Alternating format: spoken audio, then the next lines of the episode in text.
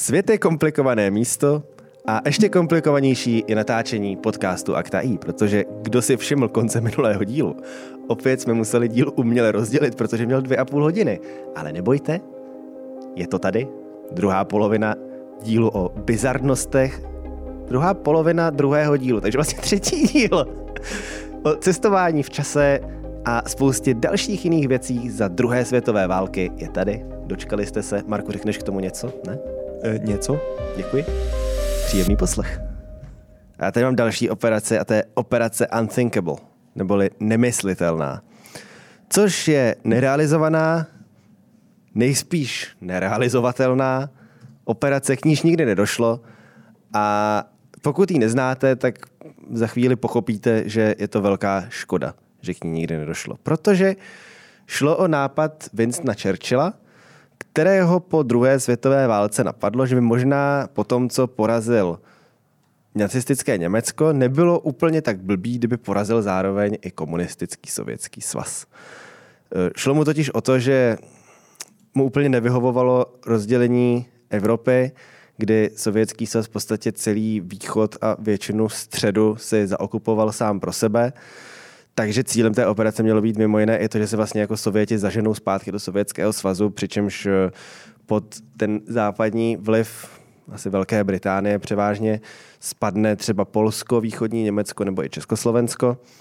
A nahrávalo tomu mimo jiný to, že Stalin a Churchill rozhodně nebyli žádní kamarádi, byli to muži, kteří spíš byli tak jako dějinými okolnostmi odsouzeni k dočasné spolupráci. Netajili se tím a brali to váleční společenství jako znouzecnost. Churchill třeba prohlásil, že eh, Chamberlain udělal fatální chybu, že si myslel, že může věřit Hitlerovi a on tu samou chybu nikdy neudělá znova se Stalinem. A Stalin všude o Churchillovi rozhlašoval, že ten člověk je naprosto všeho schopný a nedá se mu v ničem věřit. Což vzhledem k tomu, co pak teda Churchill plánoval po válce, dejme tomu, no. Možná, že to zrovna měl Stalin nějaký jako okamžik, kdy chápal, že se to může zvrátit proti němu. Bohužel se to tak nestalo. Každopádně uh, Churchill zároveň po, tedy po roce 45 ten postup Sovětů napříč Evropou a to, jako s jakou vervou si tam usurpují ta osvobozená teritoria, dělají si z nich satelity, ať už jsme to byli my, nebo Poláci, nebo východní Němci, tak to Churchill označil za nejtragičtější událost evropských dějin, která nesnese srovnání s něčím jiným. A osobně zadal štábu britské armády vypracovat plán na zpětné dobytí tady tohohle z toho středovýchodu Evropy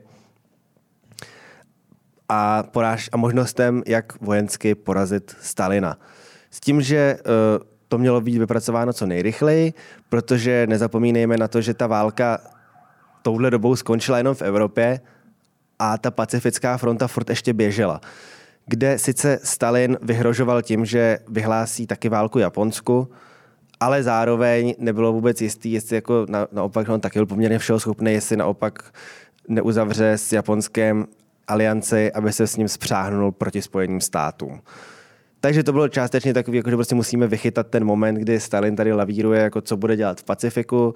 Ty jeho vojska tady v Evropě taky nejsou úplně v nejlepší kondici, protože přece jenom jako ono, když dva roky to osvobozuješ od východu, tak nás mnoho sice, ale...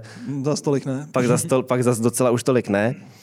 A ten plán byl tedy jako vypracován 22. května, takže fakt, jako, fakt tohle to jsou věci, které se odehrávají jako bez, Krátce po. bezprostředně po konci té války.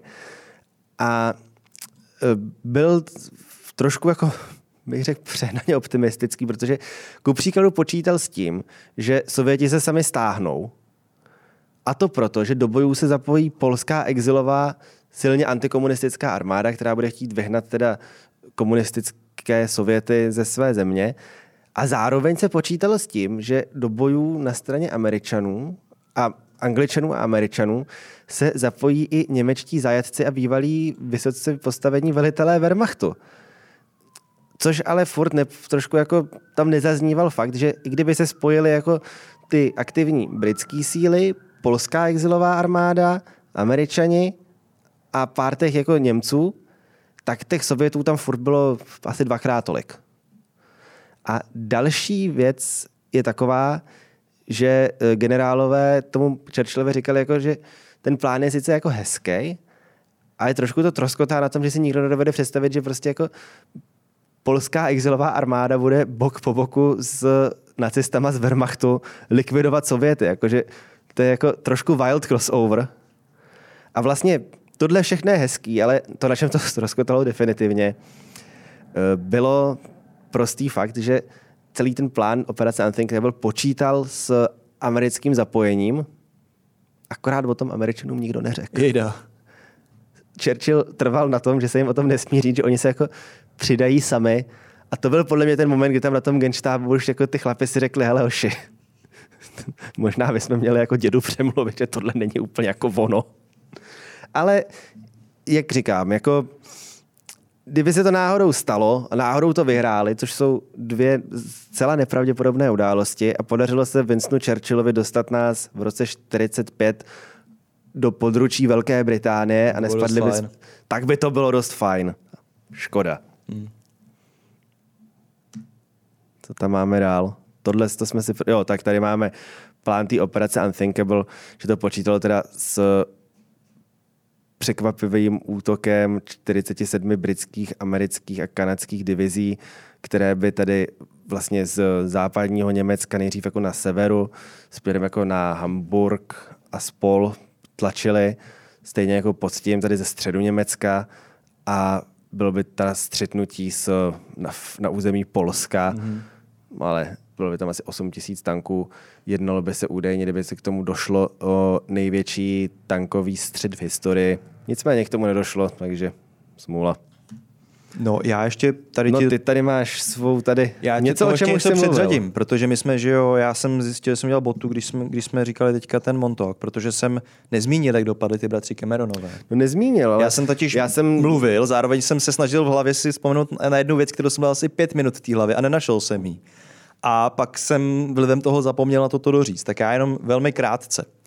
Bratři teda Cameronové, jeden z nich je známý pod jménem Al Bielek což jsem neřekl, což právě eh, jsem... Je to, je to, důležité, to je to důležité.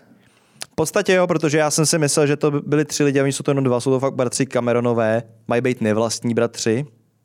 Jo? Polobratři. Ano. A ten jeden se teda proto jmenuje Al Bielek, jinak, jo, jinak si říkal taky Cameron.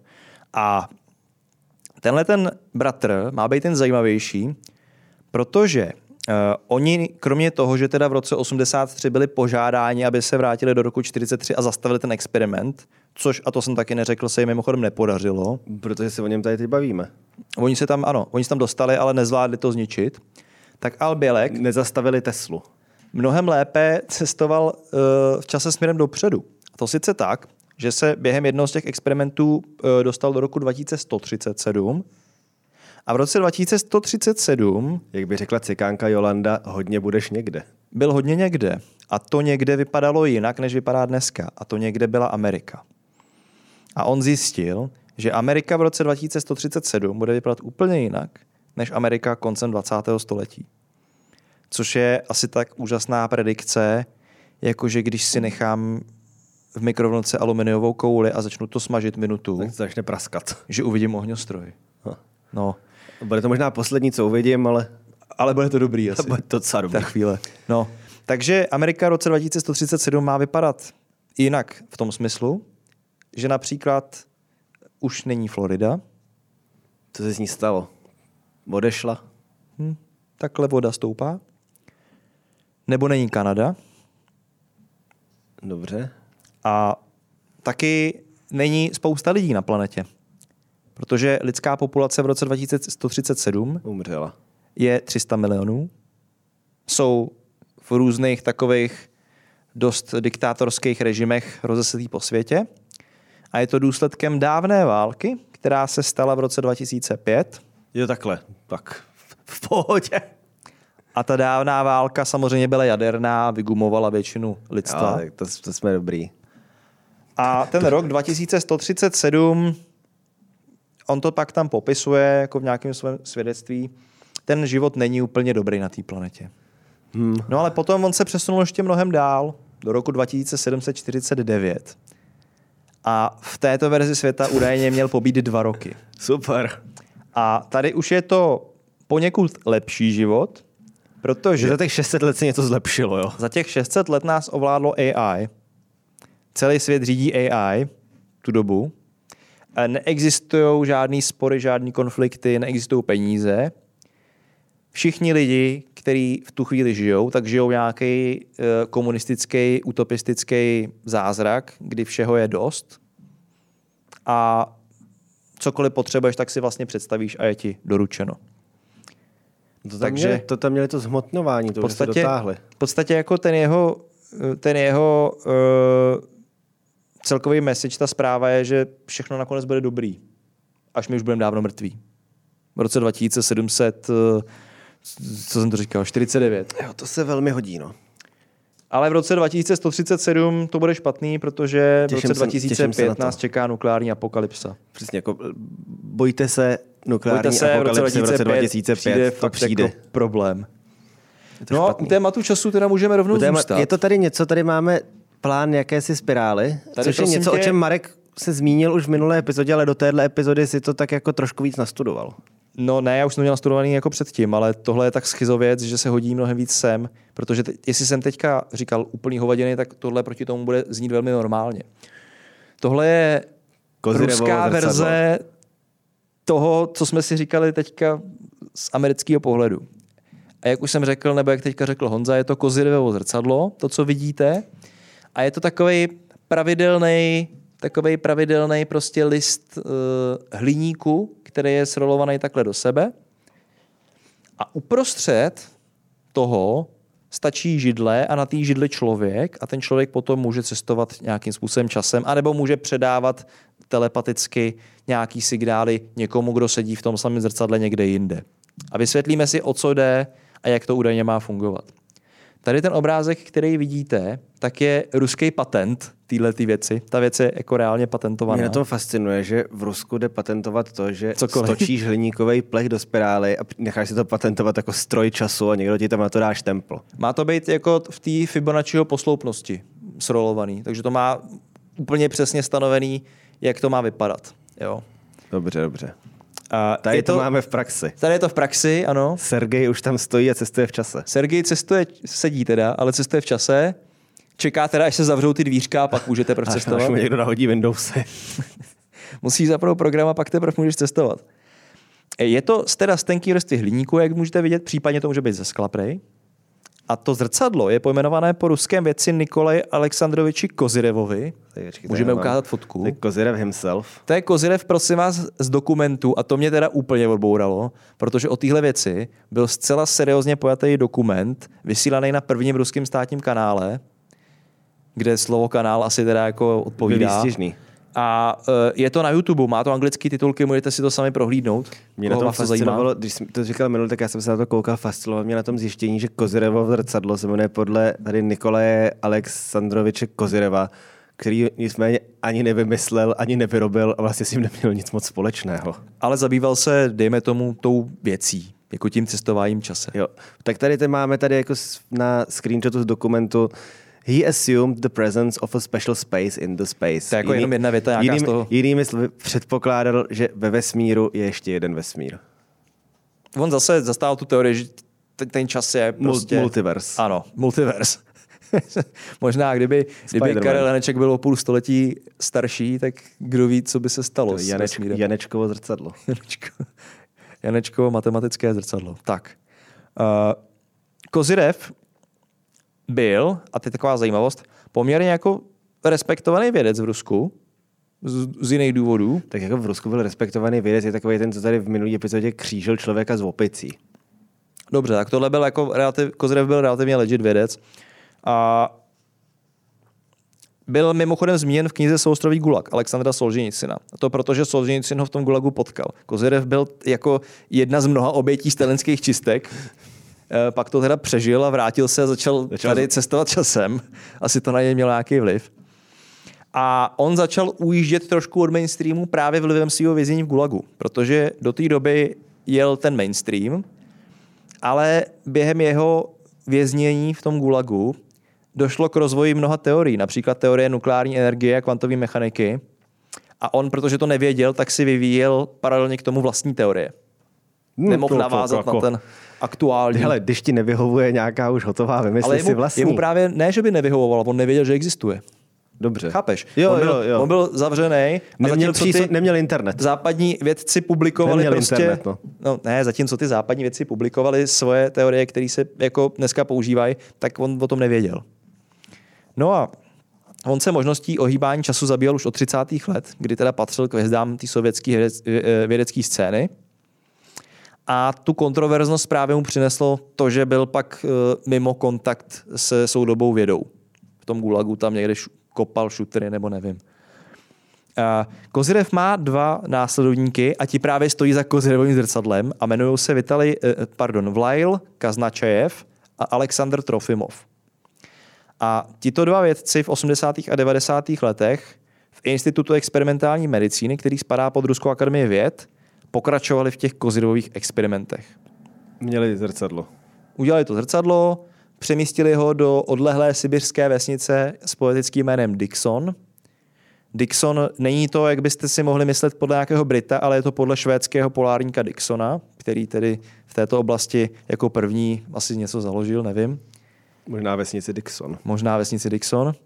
A uh, týkali se tedy odlehlé sibirské vesnice Dixon a proskoumávání možností telepatie.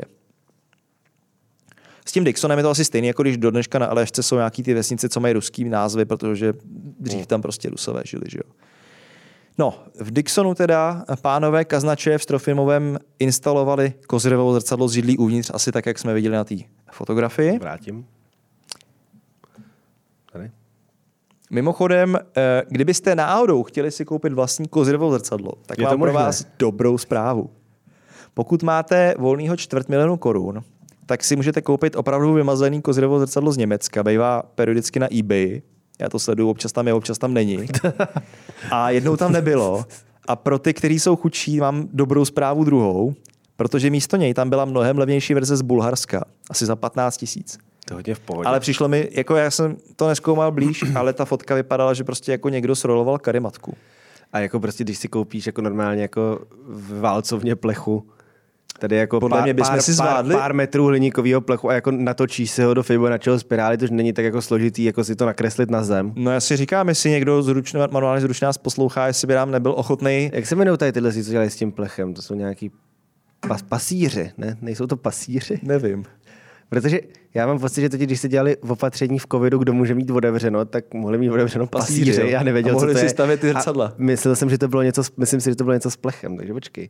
Já se podívám pasíři, jestli je to tohle, jestli jsou to budovatele kozirevových zrcadel. Pasíři, Jsou jo. nevím. Co je pasířství? Od roku 1397, co?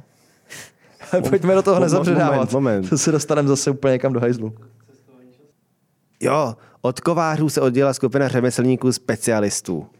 Tak to budou oni. Takže prosím, jestli nás poslouchá nějaký pasíř, co by byl schopen sestrojit kozirevovo zrcadlo. kozirevovo zrcadlo, Tak prosím- přihlašte se nám do zpráv. Sestrojte nám prosím dvě, já bych strašně rád příští díl natočil, takže já budu v jednom a Honza v druhém. A ten díl, díky tomu, že bude moct cestovat časem, nebude mít konečně dvě hodiny, ale třeba jenom Ten, šest minut. tenhle ten nebude mít zhruba tak za 40 minut. To je strašný, protože já vím, kde teprve jsem. Já vím, kde teprve nejsem. A já vím, kde oba budeme. Hodně budeme někde. Kde budeme někde, kde je teplo. Takže to budeme zase rozdělovat. Možná. Možná Každopádně, počkej, ale teď, jestli teď tohle je dokonalý příklad toho, že čas není lineární, protože já jsem tady řekl, že teď to možná budeme rozdělovat, ale ve finále, až to budete poslouchat, tak už to možná rozdělený v téhle fázi bude, protože to budeme rozdělovat někde tak jako po hodince a čtvrt. já To je vždycky, záhada. já vždycky, když řekneš počkej, tak přesně si říkám, dobrý, další 10 minut k času. A vždycky vidím teďka zvukař Ondra, vy to nemůžete vidět, jo, ale šel se projít na úplně jiný místo ve studiu, protože z nás vyrost. Každopádně, pojďme Ale zpátky zvukař Ondra se těší, protože ví, že musíme stejně skon- Pojďme musíme skončit a jít na masíčko. Dixon, Dixon. tak. Tam instalovali kozirovo zrcadlo, který má v sobě židli. Vy si ho můžete koupit z Bulharska z eBay za 15 000 korun, jak jsem Nebo říkal. zavolat pasíře. A nebo pokud znáte nějakého pasíře, tak se s ním klasicky domluvíte. A uh, tady to celý vychází ještě z jednoho vědce, který předcházel panu Kozirevovovi. Protože možná vám něco říká jméno Bechtěrev, těm méně šťastným z vás. páteř. Mm, Kdo z vás zná Bechtěreva, tak uh, upřímnou Kytari- soustrast. Kytarista z Motley Crue. Fakt. Ty, Jo, ty, jakože to měl. no to, on to má furt, on ještě, Bechtěrev. on ještě žije, ale už nehraje, protože, tam znám protože, bubeníka, protože, že jo, protože Vince vypadá asi takhle. Vince Neil je, ne? Zpěvák Vince. Neil je zpěvák a tohle byl Mick Mars, což byl kytarista Mars. a ten skončil, protože měl Bechtěrevou chorobu. Aha. Já vím jenom, že bubeník Def Leppard má jednu ruku a je fakt dobrý. Rick Allen, nebo Rick? Allen ten je dobrý, ale Mick Mars už není dobrý, protože mu skalcifikovala páteř vlivem Bechtěrevovy choroby. To není dobrý. A není to dobrý. To Rozhodně to opravdu není dobrý pro hraní na kytaru v rockové kapele. To není ani pro sezení v kozřevě zrcadle dobrý. Každopádně, No, tak uvidíme. Uvidíme. tou telepatí, to jenom chci říct, oni tam v tom Dixonu řešili telepatii a to, že by mohli případně posílat například nějaký uh, obrazce nebo signály Bechtěrevovi. někomu jinému, kdo sedí v jiném kozidově zrcadle někde úplně jinde. A Bechtěrev s tím má společného jenom to, že se, nebo jenom, Bechtěrev se sám věnoval te, průzkumu telepatia a hypnózy. My ho známe právě podle Bechtěrevovy choroby, protože uh, po, popsal tu ankylozu, ankylozující eh, spondylitidu, neboli kosnatění páteře, a po něm to bylo pojmenováno. Ale kromě toho, on byl psychiatr, studoval eh, vliv hypokampu na paměť člověka, snažil se diagnostikovat nervové choroby a zkoumal právě taky telepatii, hypnózu, jak by to mohlo případně pomoct. V roce 1907 založil Psychoneurologický institut, který později byl přejmenován na Sankt Petěrburskou lékařskou akademii. A mimochodem Bechtěrev měl kromě toho ještě zajímavou smrt, protože Bechtěrev zemřel po rozhovoru se Stalinem, což teda nedivím. Já bych Ugh. asi taky po rozhovoru se Stalinem zemřel. Ale Stalin, Stalin ho možná nechal zemřít totiž, protože chudák Bechtěrev, toho mu tehdy bylo asi 71 let, Nechalo stát a umrznout na zastávce autobusu. Stalina To už tady bylo. diagnostikoval, To už tady bylo. on Stalina diagnostikoval určitého nemoc jako paranoju. Jejda. To asi Stalin neslyšel rád. co? Stalin s touto diagnózou překvapivě nesouhlasil. Souhlasil. Řekl si, hele, ten Bechtěrev je nějaký divný, tady je spousta otevřených oken. Ne, eh, spekuluje se, že ho nechal Stalin zabít. Každopádně, Bechtěrev teda publikoval více než 600 prací. Tak, teď jsme si tady přičarovali vodu, jak už jsme se taky naučili cestovat časem. A zpátky tedy k Bechtěrevovi. On publikoval více než 600 prací, v níž poprvé popsal různé experimenty, které se zabývaly telepatickými schopnostmi. A zabýval se taky hypnózou. Snažil se nějakým způsobem tedy ovlivňovat chování druhých lidí na dálku. E, jenomže než začal s lidmi, tak to zkusil na zvířetech. Stejně jako když vysílali do kosmu, tak nejdřív uvařili psy a psa, opice, no. tak eh, on začal hypnotizovat psy. A těchto pokusů, a tady bych tě poprosil o tu kouzelnou fotku, kterou jsme našli, se účastnil i jeho přítel, slavný cvičitel zvířat Vladimír Durov. To byl tady ten pán, To a to jsou jeho pejsci.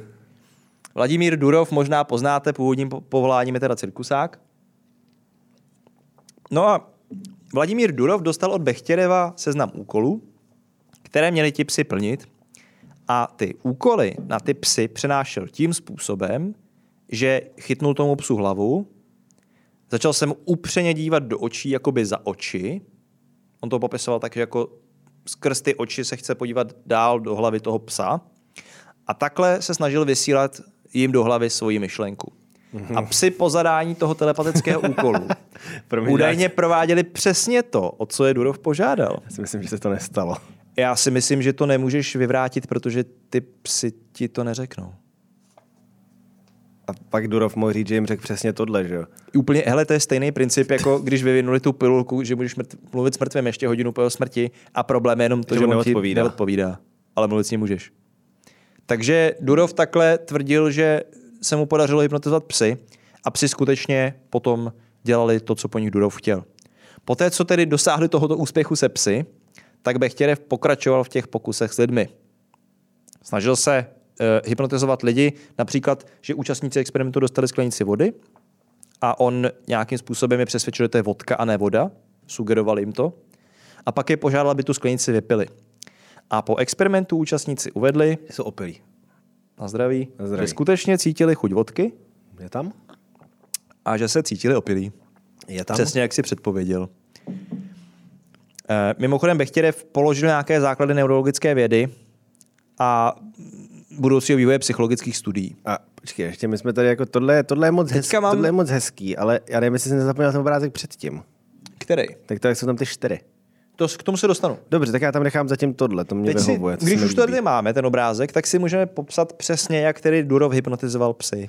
Koukal jsem jim za oči, to už si říkal. Ano. Zadíval se mu teda hluboko do očí, všechny své mentální síly zaměřil na to, aby si představil přesně ten úkol, který má ten pes vykonat. A představil se ho tak, jako by se na něj díval těma psíma očima. Díváš se skrz hlavu psa, skrz ty oči někam dozadu do jeho hlavy a představuješ si, že jsi ten pes. Po vštípení této představy to, do ty, psího ty se mozku. koukáš do psa a představuješ si, že pes se dívá na tebe. Ano, ty Jak si se představíš, že koukáš jsi, do něj. Ano. Ty si představíš, že jsi ten pes. Mhm.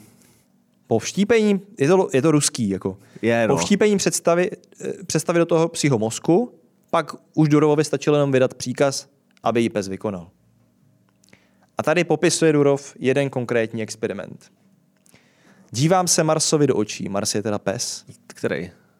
Možná to není ani jeden z těchto těch. Já, tak řekněme, že to může být tenhle, ten se mi líbí víc. Já bych řekl, že Mars bude ten malý nahoře teda. Ne, tohle je jasný Mars. Ten velký, velký pes je Mars, jo. To je Mars. To by byl nějaký Saturn nebo něco. Proč by byl Saturn ten horní? Proč by nebyl Saturn ten Protože horní? má, úplně, má prstenec kolem si dělat jasný A Saturn. Jaký malý je černý, já nevím. To je Pluto. Jako, no, to jsem chtěl říct, ale Pluto už není planeta, že jo? Tak v téhle době asi ještě byl, že bylo vyřazeno na astronomickém kongresu v Praze v roce 2009. Mm, to je ostuda. Každopádně on se dívá Marsovi do očí, nebo spíše velmi hluboko do očí a za ně. Lehce hladím psa po stranách hlavy, nad tlamou, sotva se dotknu jeho srsti. Pes zamíří nosem téměř svisle, jako by upadl tranzu. Mé pohyby zbavují psa veškeré vůle a on zůstává v takovém stavu, jako by byl součástí mého vnitřního ega. Mezi mými myšlenkami a Marzovým podvědomím tak byla navázána komunikace neboli psychický kontakt. Pěkný, ne? Mm-hmm. Vědec Bernard Kažinský také postavil Faradayovou krec, která přerušuje, jak víme, Elektrický elektrický signály. signál, když do tebe udeří blesk, tak se ti nic nestane. Udělal na Durova trochu levou, protože chtěl zjistit, jestli náhodou Durov nepodvádí. Takže ho donutil udělat takový experiment, když Durov seděl uvnitř té klece. Hned první zkušební testy ukázaly, že mé předpoklady byly správné, píše Kažinský. Když byla dvířka klece zavřená, Durov sedící uvnitř nebyl schopen předat pokusnému zvířeti, tedy psovi Marzovi, mimo klec mentální povel. Jakmile se však dvířka otevřela, Mars přesně plnil všechny příkazy.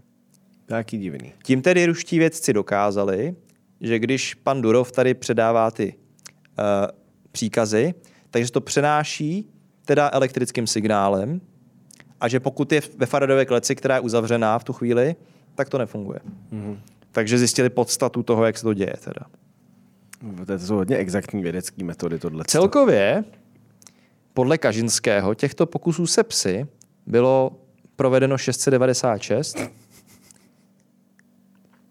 Eh, Pardon, úspěšných. 582 neúspěšných. No tak to. Podle, jako, to je jako prostě statistika, když si hodím mincí a upadne mi prostě pana nebo orel, no to je nic. Fakt jako, to je, to je, to je Rusko v kostce tohleto. Mají nějakou, to je úspěšnost, nevím, 60%?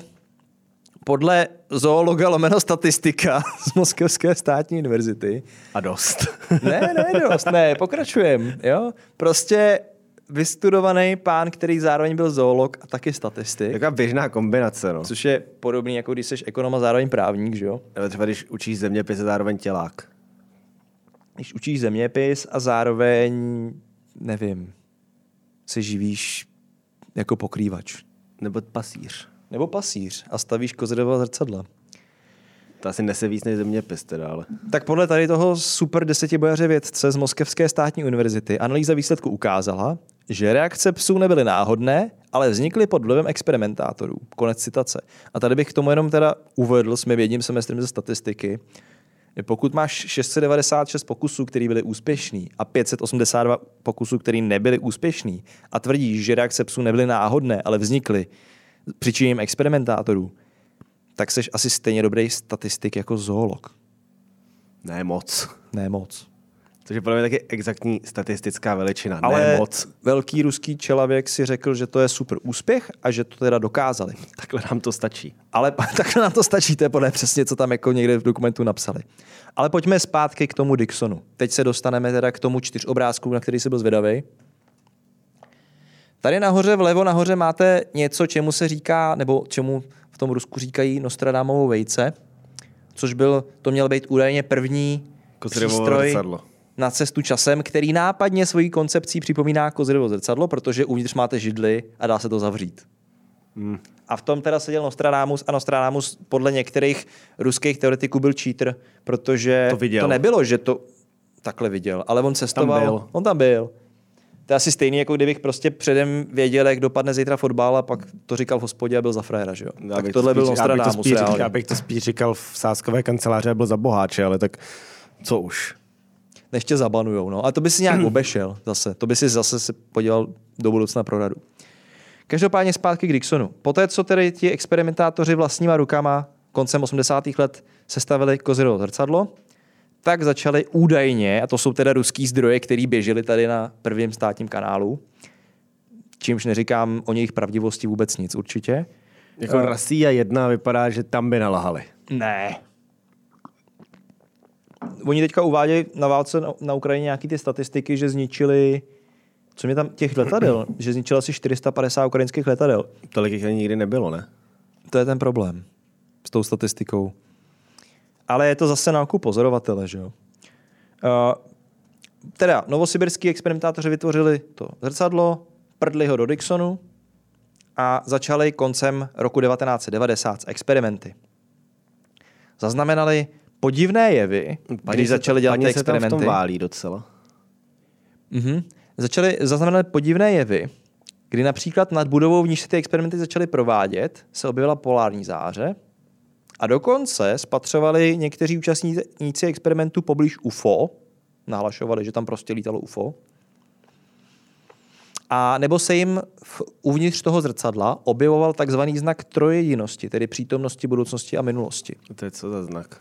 Máš To je- nakreslený nebo... Uh, teďka nemám, bych ti to poslal. Zkus si vygooglit trojjedinost, to je taková ta... mm, Takový to, zac- taková ta zacyklená, není to jako elipsa. Víš, co myslím? Takový ty tři kolečka v sobě. V podstatě jo. Oni to nejsou kolečka, ale je No, to takový takový jako, to jako- oblej trouhelník. Jo, takový to jako... Ano, víš, co myslím. Jo, no. vím, no. no a teď se dostáváme k hlavnímu experimentu, který sovětští vědci předváděli. Eh, Měl to být experiment s mentálním přenosem symbolů, kdy jedno zrcadlo bylo v Dixonu a druhý bylo v Novosibirsku. Tam posadili lidi do každého toho zrcadla a ten jeden člověk dostal k zapamatování nějaký vizuální symboly a měl se soustředit na to, aby je projektoval. Tomu druhýmu. A ten druhý měl je přijímat a nevěděl, který to je symbol. A údajně ti operátoři v tom druhém kozirovém zrcadle obdrželi v 95% případů ten správný symbol, dokázal ho identifikovat. Mi zní, že je to taky cinklý. To mi zní, no. Hele, jestli tam seděli ty psy, tak to aspoň nemůžeš vyvrátit. Každopádně, eh, kromě toho, že teda tady ruští vědci dokázali takhle přenášet symboly, tak to kozirovo zrcadlo má prej ještě zázračný zdravotní účinky. Protože spousta těch lidí, kteří jsou účastní těch experimentů, hlásila, že se jim zlepšil jejich zdravotní stav, ať už trpěli jakýmkoliv problémem. To je A- přesný opak těch amerických. To mi zní jako taky, jako že se snaží říct, podívejte, v Americe tam jenom chcípaj a mizej. U nás, u nás se léčej. Rozvinula se u nich intuice a někteří z nich získali schopnost předpovídat budoucnost. To fakt, že rozvinutá intuice je něco, co u ruského člověka není úplně jako defaultní funkcí. No. Musí ležet v zrcadle. Proto, protože mají málo kozrových zrcadel, tak možná jsou v těch Došel hliník. problémech.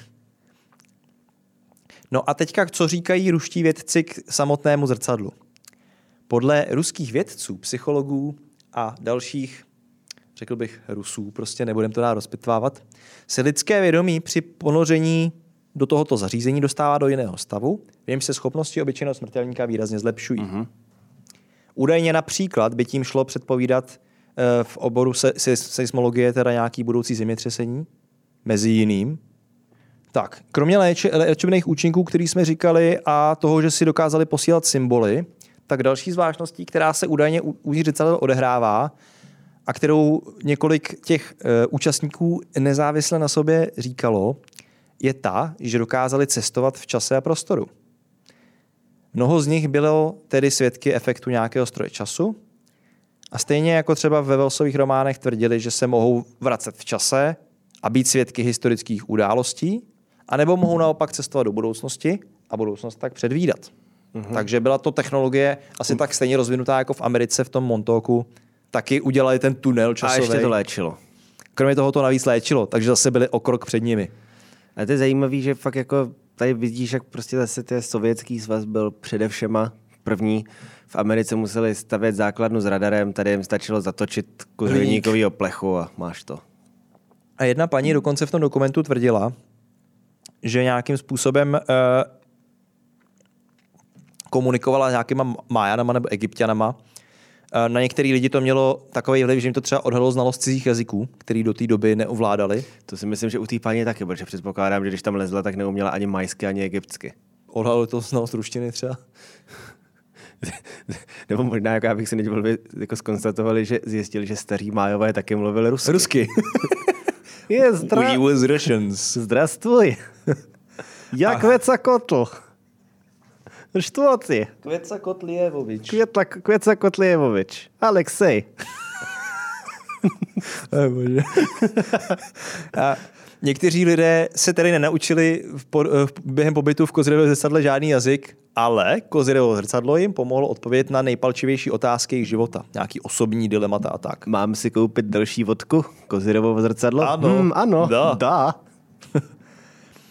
A, takže, abych to schrnul, tenhle ten supervědecký přístup pánů postupně teda Bechtěreva, Kozireva a v poslední teda devadesátkový iteraci, kterou tady vidíme a která je v tom dokumentu na YouTube Dixon. Kaznačeva a Trofimova, prej dokázala jednu věc, že všechny bytosti jsou mezi sebou navzájem propojeny a nejenom navzájem sebou, ale také s planetou Zemí a s jejím elektromagnetickým polem, skrze které si předáváme všechny ty informace. To je jako modem. Je to obrovský modem, my jsme v jednom velkém internetu a všechny informace, které jsou v minulosti, přítomnosti nebo budoucnosti, jsou navzájem propojený a když víš, jak na to, tak si pro ně můžeš sáhnout. Tak, to je teda A fascinující. jedna věc teda k tomu, jakým způsobem se k tomu stavěli američani. Američani totiž tyhle ty experimenty z nějakého důvodu sledovali. To se museli dobře bavit teda. Američani to sledovali a některé dokumenty jsou dneska Pardon. nic se neděje. Některé dokumenty jsou dneska sledujou. odtajněný, takže si je můžete sami na internetu zpřístupnit.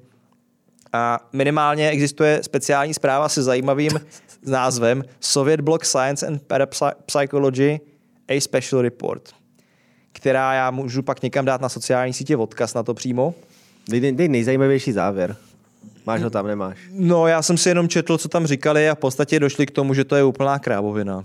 Tak to Nevím, je... jestli to je zajímavý závěr. Zrovna v Není zajímavý, je tohohle. očekávatelný. A sledovali to v podstatě jenom proto, protože asi jako se vším, co Sověti dělali, je zajímalo, čemu se sakra věnujou. Jsou Co kdyby? Jsou to- a dělají pičoviny. No. Přesně, pod takovým tím heslem, co kdyby. No jak už jsem říkal, tak uh, o tom teda vyšel i tenhle ten pěkný dokument na ruském prvním státním kanále, kde teda odvysílají Rusové ledacos. A teďka, jak se samotní Rusové pořádávají s tím, že si lidi na západě řeknou, že tohle celý je možná blbost. To by mě zajímalo. No podle Rusů je Obvině, obvině je z něčeho z válečných zločinů a začnou na ně plivat. Jako u všeho. Takhle tvrdý to není. Degenerovaný západ. Ne, v jednodušší, v jednodušší verzi je to tak, že prostě lidi na západě jsou hloupí. Jo, to jsem říkal, degenerovaný západ. Protože lidi na západě totiž neakceptují teorii ruského kosmismu, ze který tohle všechno vychází. Já myslím, že lidi na západě neakceptují víc ruských teorií a pak z toho vznikají taková A- mrzení. Teorie ruského kosmismu je takový volný soubor idej na podobná témata a zabývá se cestováním časem, nějakou parapsychologií a celá začíná tak nějak zase u toho, uh, u toho Kozireva, který jak byl v Gulagu a Jeblomu, tak začal prostě vyvíjet své alternativní hovadiny. A to je jako skvělý, jak prostě ty Sověti fungují jenom na tom, jako že prostě někoho vezm, vezmou, to, to, totálně ho skurvěj a pak ho nechají prostě Pak ho vymej- rehabilitujou a pak, nechají pak, ho, pak, pak ho rehabilitují, nechají ho vymýšlet šílenosti a pak jako tvrdí, že je to vlastně super. No to je, Takže záleží, jak se na to díváte. Pokud jste Rus, tak, tak možná si říkáte, že v devadesátkách jste začali jako úplně novou éru lidského bytí, o které teda američani určitě nic nevědí. A pokud jste kdokoliv mimo Rusko, jak si se asi, asi říkáte, smějete, no. hmm, hustý. Tím bych asi ukončil Kozirovo Kozirovo zrcadlo. No přejdeme. Tohle, to, já tam ještě nechám chvíli, tohle to se mi líbí. No to by stačilo. Tak. A tam ještě, říkali jsme teda tu zajímavou věc, že s Kozirevem to nemá v podstatě nic Jo, říkali, společného. říkali, jo, říkali. dobrý. Kaznačev a Trofimov, no. Tak. Přejdeme, ať se nesmějeme jenom Rusům, byť teda jako tam je těch příležitostí hodně, Přijdeme na něco směšného, co vzniklo pro změnu ve Spojených státech amerických. A byl to tajný projekt jménem Project X-Ray. Do češtiny přeloženo projekt Rentgen. Nespo, nemá to nic společného s Rentgenem, je to z, takhle, s Rentgenem by šlo vymyslet spousta skvělých projektů, třeba Rentgenový braille, že vidíš přes zdi. Ne, tohle je ještě šílenější. Autorem tady hlavního ideologického základu pro Project X-Ray je tento pán, který se jmenoval Lytle S. Adams, což Jeho křestní jméno bylo... Lytle, a píše se to jako Little, akorát že s tvrdým i. Aha. Lytle se jmenoval. Super. A jenom abych, já, tady, tady ten má cenu asi jako úplně jako gradovat to vyprávění. Pan Adams přišel s a americká armáda pak reálně pracovala. To je, to je to horší, to, že on si to vymyslel dobrý. Project X-Ray pracoval s tím, že se budou vypouštět netopíři s připevněnou bombou, kteří budou vybuchovat a ničit nepřátelské cíle. Možná si říkáte, co byl Lytle S. Adams za geniálního vojenského stratega. Pan Lytle S. Adams neměl s armádou nic společného. Byl zubař, který pracoval v Pensylvánii. A shodou okolností se přátelil s manželkou Franklina Delano Roosevelta, paní Eleanor. A útok na Pearl Harbor ho tak rozlítil, že intenzivně ve své zubařské ordinaci během tomu se někomu vrtal zubní kas, přemýšlel, jak by se mohl těm Japončíkům pomstít. A najednou přišel geniální nápad Netopíři. netopíři. Nápad netopíři přišel poté, co vyrazil na dovolenou do Mexika, kde v nějaké jeskyni bydleli netopíři. A jak se znal s paní Rooseveltovou, tak tento skvělý nápad, možnost weaponizace netopírů, Řekl jí teda, předpokládám. Řekl jí, ona to řekla do, doma starýmu a bohužel neštěstí bylo na světě, protože už to měli tři lidé a ani jednoho zjevně nenapadlo, že se jedná o kolosální kravinu. Takže po New Dealu přišel Bad Deal? Po New Dealu přišel very bad deal, protože Roosevelt nenapadlo nic lepšího, než konzultovat věc se zoologem Donaldem Griffithem, který se zrovna zabýval echolokací netopírů. To je takový tak, oni pískají, odrází mm. se jim to, oni vědí, kde jsou. A pan Griffith opět nezatáhl za záchranou brzdu, naopak řekl, že to je vlastně zajímavý nápad, který minimálně v teoretické rovině je určitě proveditelný. A dokonce napsal, že netopír je vhodný, protože jde o nízkou životní formu, u které není vlastně jasné, proč existuje a je tak dobře možné, že Bůh ho stvořil právě pro tento účel pomoci lidstvu, myšleno Bombardovat. Americe, strestat její nepřátele, což je přímá citace. Přátelé, pokud někdy budete americký prezident, nebo jakýkoliv jiný prezident, nebo jakýkoliv kdokoliv, kdo o něčem rozhoduje, budete chtít přidělat bomby na netopíry a někdo vám napíše, že to je možná boží záměr, zkuste to nebrat tak vážně. Jo? Příběh nekončí. Roosevelt i po obdržení tohoto pološíleného spisu přišel, že na to, že Adams rozhodně není blázen, když teda jako píše prezidentovi, že Jasně, jak by božím záměrem uh, net, bylo stvořit netopíra proto, aby na ně Amerika připevnila bomby a vypustila ho nad Japonsko. A zadal armádě, ať se zaměří na realizaci tohoto plánu. Jak na to? Si možná říkáte, jo? Tak to na to. Vypadá to jako buben ze staré ždímačky, nicméně je to specializovaná netopíří bomba. Tato bomba, tato bomba měla obsahovat kapsle, v nichž byly netopíři. Bomba padá, Ještě ve vzduchu se rozpadne, uvolní netopíří kapsle a netopíři na sebe budou mít časovanou bombu, která při průměrné rychlosti jejich letu do všech stran způsobí totální explozi v poloměru až 60 kilometrů od místa schozu. Protože se předpokládalo s tím, že v Japonsku netopíři začnou hnízdit buď v lesích nebo v převážně dřevěných japonských domech. A tam bomba exploduje i s netopírem, zapálí, Zapálí dřevo les. a nastane apokalypsa, protože Bůh to tak chtěl. Apokalypsa. Apokalypsa a Bůh stvořil netopíra A přesně. Bůh pravil, budiš hořící, vybuchující Budiš hořící, netopíři, vybuchující netopír. ať schoří Hokkaido. Takže eh, výzkumníci, jestli tomu tak můžeme říkat, ještě A pořád... to jsou asi stejný výzkumníci jako ten zoolog lomeno statistik, Jako- který řekl, že 60% je nezvratný důkaz. Dostáváme prostě- se k velmi, k velmi volné interpretaci slova výzkumník. Výzkumníci vyhodnotili po měsících zkoumání, že nejvhodnějším netopírem pro tyto účely je netopír, který se jmenuje Tadarida guanová. To je on. Guan- Guanová, jo? Tadarida guanová. A typneš si, proč je nejvhodnější tento netopír? No, když se na ně dívám, Není moc velký. tak si říkám, no za první není moc velký, ale má tam zdviženou tu blánu takovou hrozivě. Ne, Takový bojovný. stačilo, že není moc velký, protože do jedné bomby do kapslí se jich vešlo tisíc. Ty mi to kazíš, já jsem přemýšlel, jestli je opravdu nějaký to. Takže máme vybranou Tadaridu Guanovou. Víme, že se jich do bomby vejde tisíc a teď samozřejmě ještě jako musíme zjistit, jak je weaponizovat. Původně v první verzi projektu X-Ray se netopíři weaponizovali bílým fosforem. Mělo to jednu drobnou nevýhodu. Uhořeli. pochcípali a popadali mrtví na zem a nikam nedoletěli. Špatný. Ke slovu se nám přihlásil muž jménem Louis Fieser. A Louis Fieser navrhl, že by se na netopíry mohl přidávat jeho nový vynález, kterým je napalm.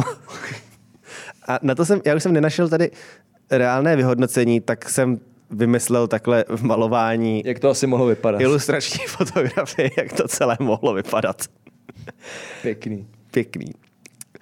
Bohužel tato píčovina dospěla i do testovací fáze.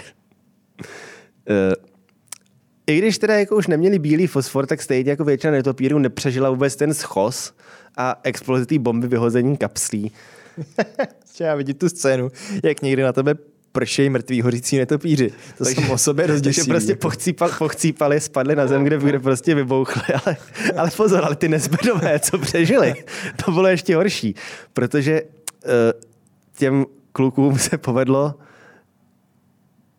odpálit sousední základnu v Novém Mexiku vedle té, kde se to testovalo, protože tam doletěli a jak byli, jako, že tam bylo vedro a byly jako nějaký to, tak se schovali pod palivový nádrže, kde nikdo, kde, hlavně takhle, na vedlejší základě nikdo nečekal, že jim tam prostě, když tam přiletí netopíři, že budou vybaveni na palmovou bombou. Takže to bylo všechno v pohodě. Říkal, o, ale kluci se tady unízeli pod palivovým nález, pod palivovou náloží, a pak je to tam všechno, všechny odjebalo někam do piči, ty to. Tam vidím jediný možný řešení tyhle situace. Kdyby měli kluci u palivový nádrže kozirovo zrcadlo, tak si mohli to podívat do budoucnosti a věděli by. No, uh, tohle to přesně vypálení letecké základny v Novém Mexiku uh, vedlo k tomu, že letectvo projekt z neznámých důvodů, pozor, z neznámých důvodů, převedlo pod námořnictvo. Čím to asi bude? A námořnictvo podle mě už jako tam byly trošku jako tam se vyskyt první ducha, ducha přítomný člověk v řetězci tady jako lidí, co s tím mají něco společného, který vyhodnotil, že to možná není to pravý ořechový a promptně to přehodil na mariňáky. A mariňáky bohužel už stejně jako To Roosevelta nenapadlo, že to je blbost a v testování pokračovali. A co je to za řešení? To, on to taky nevyřešil, on to jenom přehodil prostě. Co mají společného netopíři s mariňákama? A mariňáci dál zkoušeli výbušné netopíry, než se tam vyskytl teda jako definitivně jako intelektuál s velkým I v podobě admirála Ernesta Kinga, který teda projekt zrušil. A Bohužel- koupil si kozirovo zrcadlo. Bohužel není to úplně proto, že by to, že by to jako považoval za blbost, ale zrušil to čistě jenom proto, že si početl, že netopíří bomba bude připravena k nasazení až moc pozdě a možná bude lepší soustředit se na vývoj té atomové, která na rozdíl od té netopíří funguje možná i jinde než v teoretické rovině. I tak se nicméně za celou tuto krásnou netopíří kratochvíli investovalo z veřejných peněz něco málo přes 2 miliony tehdejších dolarů, tedy zhruba 35 milionů současných dolarů. A to se vyplatí. To je super. Tak. A ještě tady mám dvě věci. Už jsme za dvěma hodinama, tak, ale já to udělám, tele, já to vezmu telegraficky. Telegraficky, jo. Takže na půl hodiny. tak, tady máme. Co to je? To je projekt Vegetarián. Takže tam to je bez zvířat bomby. Se zvířatama. Hodně ze zvířat. Jo takhle, když všichni zvířata vybuchnou, tak budeme vegetariáni. Něco takového. Projekt Vegetarián, přesuneme se tentokrát do Velké Británie. Taky se bude něco schazovat z nebe, ale nebudou to netopíři, budou to dortíky. Což zní hezky, ale už nezní hezky to, že dortíky budou napuštěné sporami antraxu. Jejda. Tento projekt byl vymyšlen v roce 1942, kdy se sice nepočítalo s tím, ještě, že tu Němci jsou na tom tak mizerně, jako že když jim bude scházet otravovan, otrávený dorty na jejich území, takže to budou mít takový hlad, že se na to vrhnou a sežerou, toto ne. Ale spo- po- spolíhalo se na to, že když to bude scházet na pole, tak to sežerou krávy. A ta nátra- nákaza antraxem má trošku jako odložený start. Takže prostě Britové si spočítali, my to schodíme, kráva to sežere, krávu sežere člověk, už v ní budou ty spory, takže prostě zabijejí předtím, než to zabije tu krávu a pochcípají všichni. Profit. Profit. Nicméně, uh, Royal Air Force na realizaci si objednalo tohoto pána, který má českou stopu. Je to člověk, který se jmenuje Paul Fildes. Byl to mikrobiolog ve službách královského námořnictva.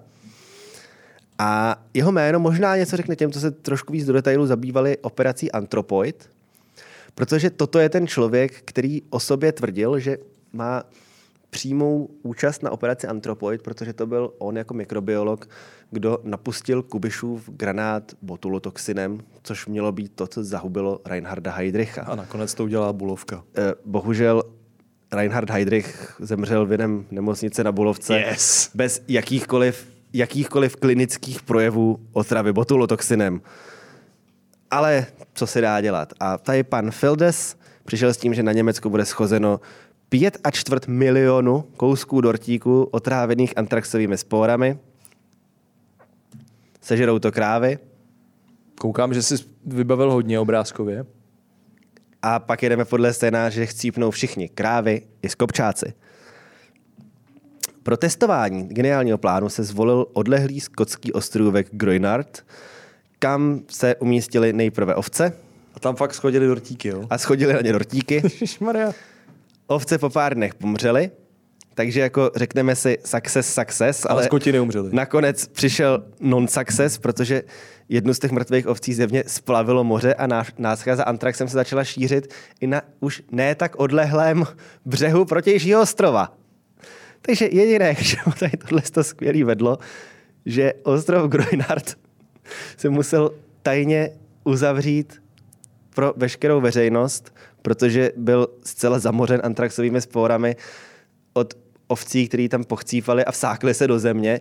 Takže on ten plán fungoval, ale možná fungoval trošku víc, než by se chtělo. Zjistil, že to je jako hodně účinný.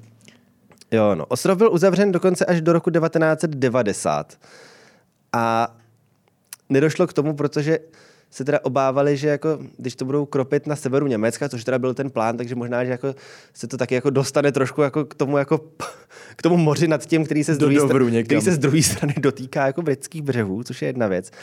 A druhá věc byla, že si trošku nespočítali, že eh, když tu operaci chtěli udělat na jaře roku 44, tak nejdřív ty krávy musí spást trávu, aby žrali cokoliv jiného, protože to časově to úplně nevycházelo. Ale ten hlavní zlomový bod, proč nedošlo k tomuhle tomu, bylo tak trochu to, že jaro 44, rings a bell, červen. Tam už se útočilo, no. Tam proběhlo vylodění v Normandii a najednou se na místech, kam měly být schazovány antraxové dortíky, vyskytlo poněkud hodně lidí, o kterých si nechtěl, aby zemřeli na náhodnou otravu antraxem. Běžíš po té pláži, teď se vyhejbáš prostě těm překážkám, No, mrtvolám všech těch, teď to celý to přežiješ. Ta, ta pravděpodobnost je jedna ku deseti třeba. možná Skočíš tam někam do, do toho, do, tam, do, do, do písku Do, do, do, do, do kráteru po a teď před tebou leží prostě Pavlova. cupcake prostě. říkáš, tak dobrý, tak jo. A po tři dny později. Friendly fire. A myslím si, že jsme se dostali společně k poslednímu tématu. A tím je Hitler. A tím je Hitler. Nemohl chybět. Je to operace, která snad ani nemá žádné konkrétní jméno. Ale Tady ale s tím souvisí slovo operace, že jo? je to dost, no, neinvazivní operace. Pochopíte. Byl to britský plán, který správně vyhodnotil, že Adolf Hitler je zrůda. Proč je Adolf Hitler zrůda? Optikou tehdejších Britů a dnešních radikálních feministek, protože je muž. Co pomůže? Udělat z něj ženu. Tak. Tak. Trans-Hitler. Jak se to mělo docílit? Samozřejmě operace by pomohla, Dortík. ale pomohl by taky dortík. Vynda, vyndáme antrax, vynda, vyndáme, at, vynda, eh, vyndáme antrax, vložíme estrogen a přesně, ty se tomu směješ, ale přesně to se mělo stát. A cože? Plán byl takový, že Adolfu Hitlerovi se bude pravidelně do jídla přidávat estrogen a Hitler bude postupně jako přijímat přesně jako ženský gen a změkne.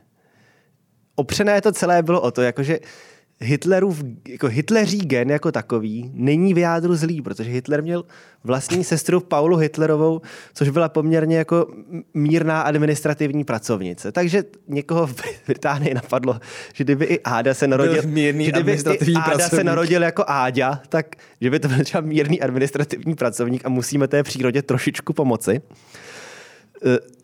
A pak Zá- se jednou z kanclu z bunkru vyřítil naštvaný Hitler s čtyřkama prsama. Zároveň tam vyhodnotili to jako realistické, protože navzdory tomu, že Hitler byl paranoidní, měl na všechny svá jídla zaměstnané ochutnavače, tak estrogen nijak nepoznáš Nejdřív. nejdřív.